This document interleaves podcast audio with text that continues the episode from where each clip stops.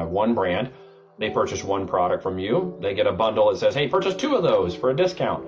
At which point you get an email that says, hey, by the way, because you bought those too, here's a bundle of stuff you might like. And then you might get an SMS message that says, hey, it's a Black Friday deal. Here's this product too. And so you buy more in that vertical. Horizontal growth in branding is very different than vertical. In the e-commerce world of direct to consumer marketing, where you have a website, Shopify, email, SMS, or some kind of other follow-up system, it's talking to the customers and acquiring them. You need to take them through a vertical growth.